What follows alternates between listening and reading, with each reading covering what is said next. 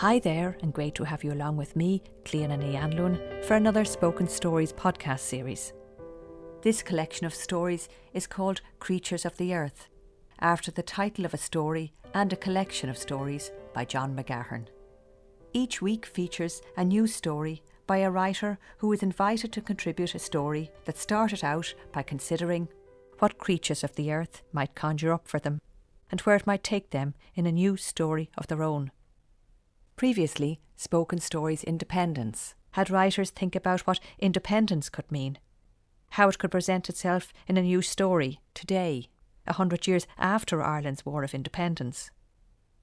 John McGahern often referred to the fact that his own parents had experienced at first hand its turbulence, its repercussions, and how McGahern was from the first generation to have been born into independent Ireland. And so, in its way, Spoken Stories Creatures of the Earth is a natural expansion on its predecessor, Spoken Stories Independence. Together, these stories are a creative contribution to Ireland's decade of centenaries. The stories illustrate how variously ideas can be interpreted. Here now is Donal Ryan about his story called Bride, the first in the new series of spoken stories Creatures of the Earth. My story is about a man who has been cast out from his own life. He exiles himself on the edge of a small village and is befriended by a young woman who is herself an outcast. He quickly finds himself spellbound as she guides him along the hidden pathways that exist all around us in nature. Donal Ryan. And here now is Bride, read by Daryl McCormack. The first time I met her, she offered to read my palm.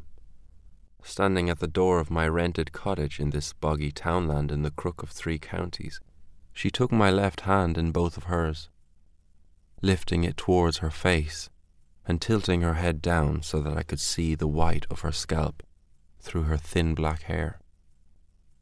It was a wet day, but the sun had breached the clouds momentarily, and we stood in a patch of noonday warmth while she whispered to me that I'd have a long life, that the child I was missing would come back to me some day, but not soon, that she could see that my heart was broken, but that it would be fixed, that there was a woman in my future, a younger woman, and more children.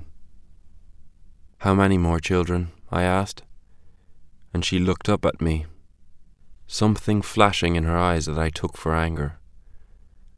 I found out later that her eyes flashed that way all the time, even on the dullest of days. Like a storm raged always behind them, strobes and pulses of electric light. I don't know how many, she said. There's something here at the edge of your palm that's stopping me from reading it properly.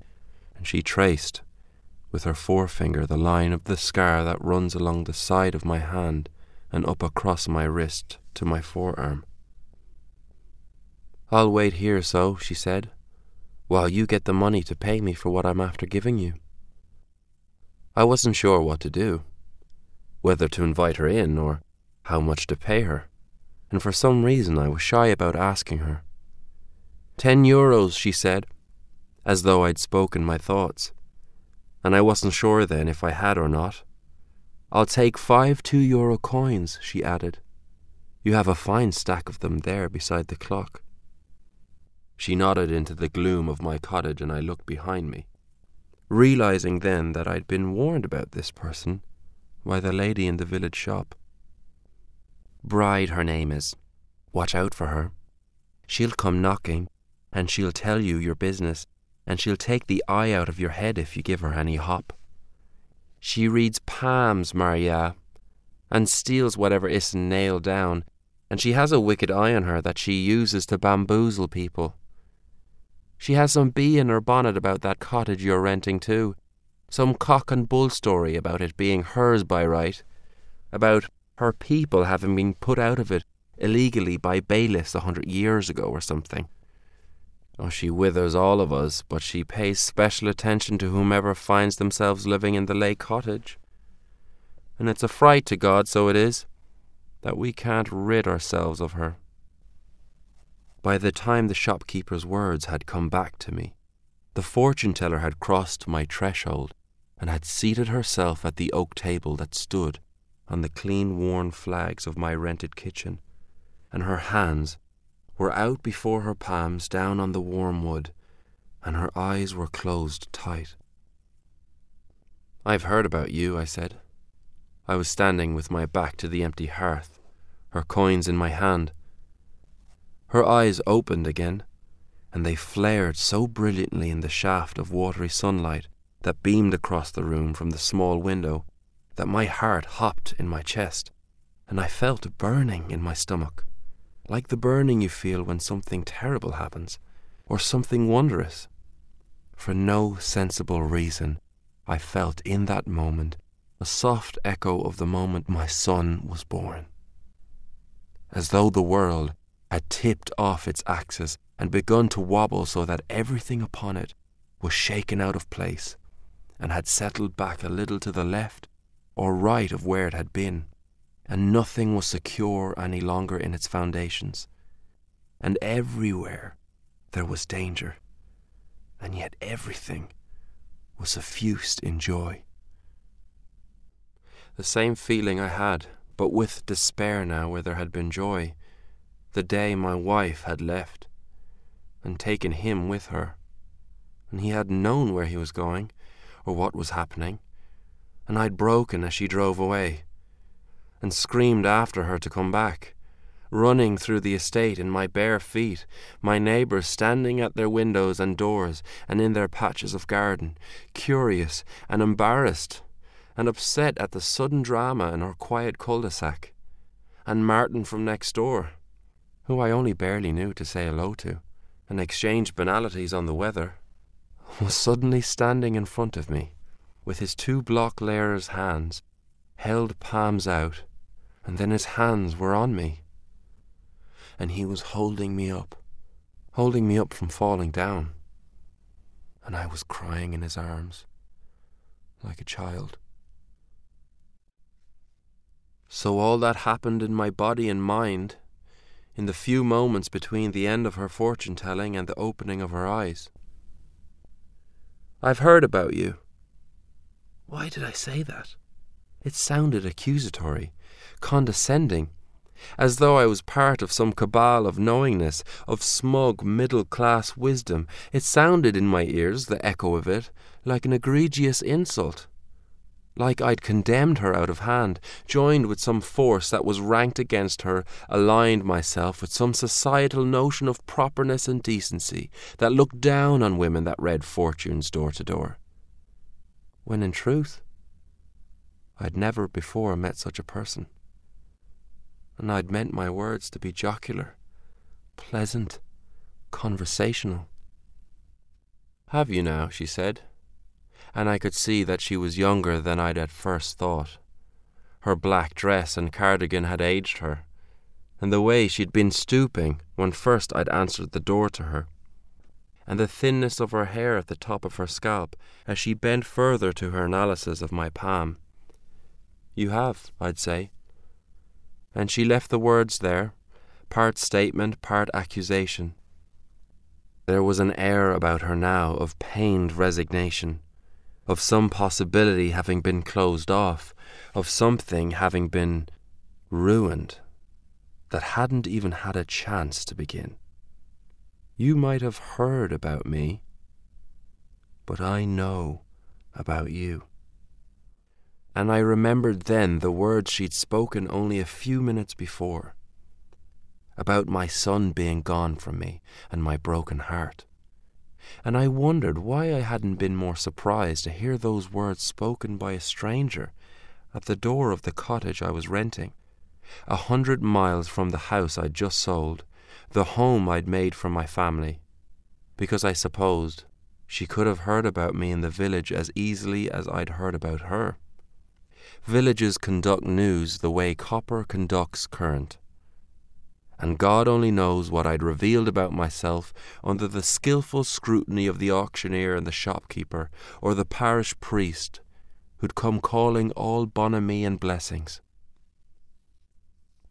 Sit down here beside me, she said and I'll see can I read the rest of your fortune. You can make me a cup of tea then, and I'll go on away home. I only live a short walk from here. Or you can drive me if it starts again to rain.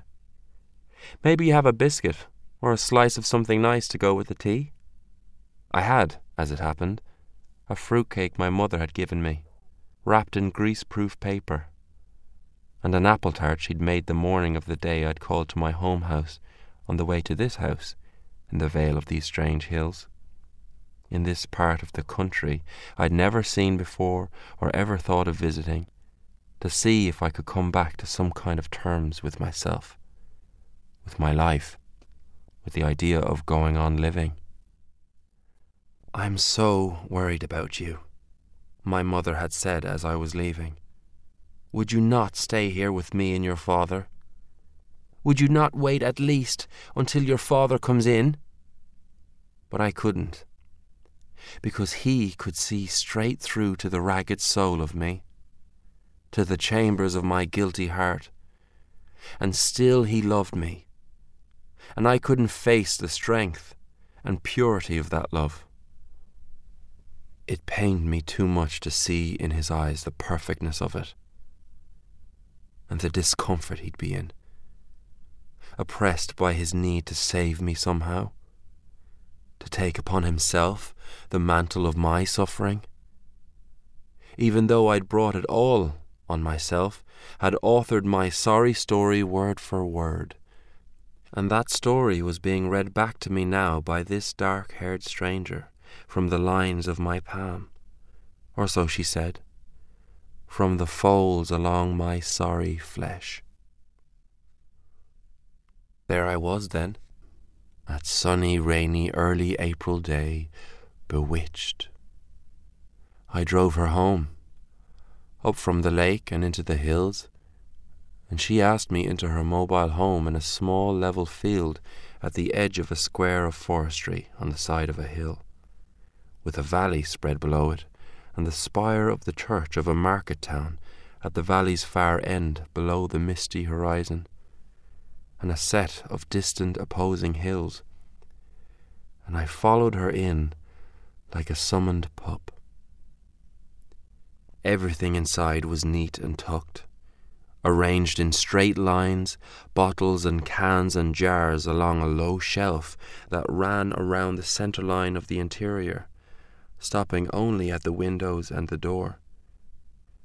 There was a three sided seating area, frilled doilies arranged symmetrically on the headrests, gleaming white, and a camp table in the centre of it, on which stood a Virgin Mary, blue robed and white faced, a single bloody tear on her cheek, her hands out votively, offering all the kindness of the heavens. Come in, she said, to my bedroom, and I'll show you something you'll have never seen before. Come on, she said and took my hand in hers again.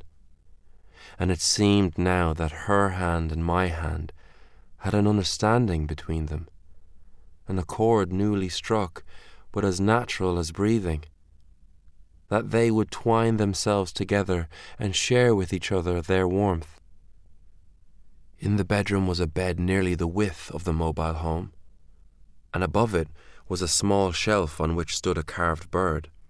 A hawk, it looked like, its wings folded tight into its body, and its eyes, though carved from wood, seeming to hold all knowledge, seeming to know in its blankness all the doings of man and of the world. Isn't that a sight of a thing? she said, and I agreed that yes, it was. I knew she drugged me, but I didn't mind. She was sitting now on the foot of her neatly made bed, and the patchwork of her quilt moved fluidly around her sides. She was barefoot, and she had one foot on top of the other, and her toenails were covered in chipped red paint. I was happy just to stand and look at her and listen to her voice, and her skin now seemed less lined than before, her voice less harsh, her hair was dry now and seemed fuller, and to have a blue black gleam to it, and when she stood, she seemed taller than she had. I knew why. She was standing with her back straightened and her chin raised now, here in her own home, in her own bedroom, where she felt no need nor had no gain to make by pretending to be a witch or a hag, or a poor old woman of the road, a beggar, or a penny sorceress, or an amateur diagnostician of maladies of the heart, or soul, or body. Here she was, the woman of her house, and I was not so much a guest of that house as a new-found pet, a creature trapped and tamed. And I was happy to be such a thing, content to dwell for a while at least within her power, under her spell.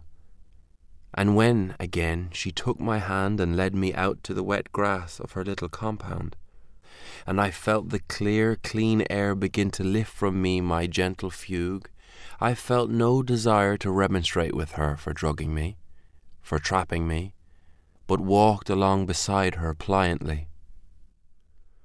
I'm living here now the bones of twenty years, she said, and there was a new melody to her voice, a wavery sing-song tone.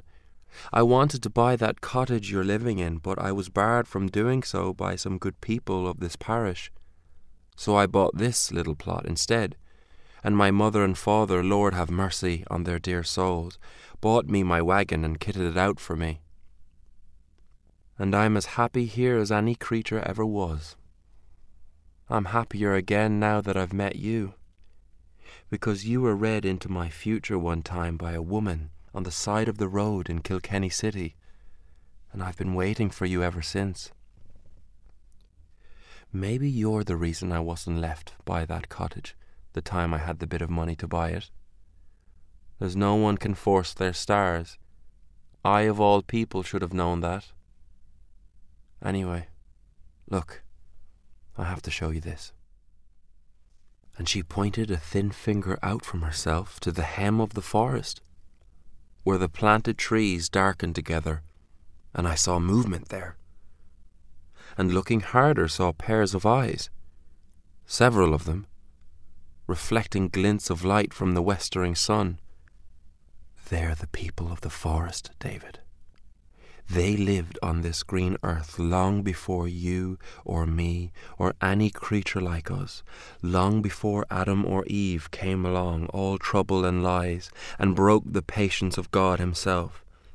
The Holy Book has it all backwards.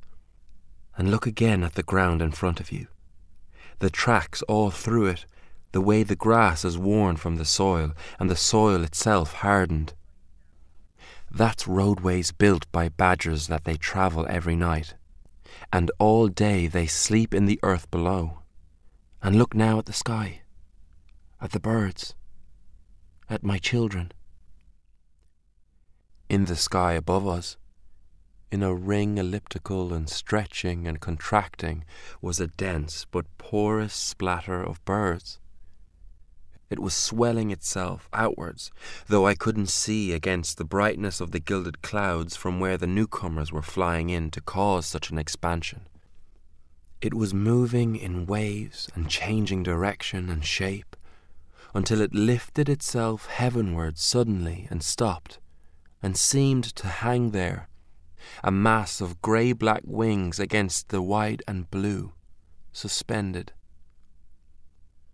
when again it began to move, down and outwards over the valley towards the silver lake to our west, to the place where my cottage sat empty. It took suddenly, in the space of a bare heartbeat, the shape of a bird, a giant bird of prey, its long wings stretched, its head and beak pointed for the kill, its tail tucked, and streamed behind it for the dive it would make as soon as it found its target and all the while beside me was my fortune teller. Her face lifted to the sky where the bird of birds flew, her lips moving in some prayer or incantation, some spell or chant of thanksgiving. After a time I couldn't measure. The murmuration broke itself apart, and its countless members darted like dark stars away from us in all directions. And her hand was gone from mine. I found myself alone on the strange hillside, cold, and with an ache in my neck and a stinging in my eyes. I looked behind me to the little house to see if she was making her way back there, but the Badger's road was empty the long grass of its verges rising and falling in the chill evening breeze. It was weeks before I saw her again, and she pretended no knowledge of our previous meeting. That's a lovely story, sir. And you have, I'll admit, a fierce, intimate knowledge altogether of my little house and the creatures that live around me on my hillside. But anyone and everyone walks the path along that place, and every nosy Parker in these townlands knows the colour of my quilt. Many a morning I'm awakened to the sight of noses pressed against the window of my house. A house that has no foundations is fair game in people's minds. They act mar dhea they didn't know there was anyone living in it, though every bastard knows I do. Anyway, she said. Hold out your hand there until I read your fortune. And you can pay me from that little stack of two euro coins inside on your mantelpiece. She calls regularly now, and we go walking together. And she shows me by the streams in the forest and by the hedgerows on the green lanes of this country the paths worn by creatures of the night creatures that live below the earth and push through its soft crust when the sun is set and the stars are out. She shows me in the gloaming the sparks of light in the eyes of creatures only she and I can see. She stays with me sometimes in my rented cottage, and the shopkeeper, when we meet, bids me good day through lips pursed bloodless, and the whole village, I'm told, is up in arms and all I can do is let myself be restored, rescued again and again from the edge of death, as she tethers me faster and faster to herself, and to this green and giving world.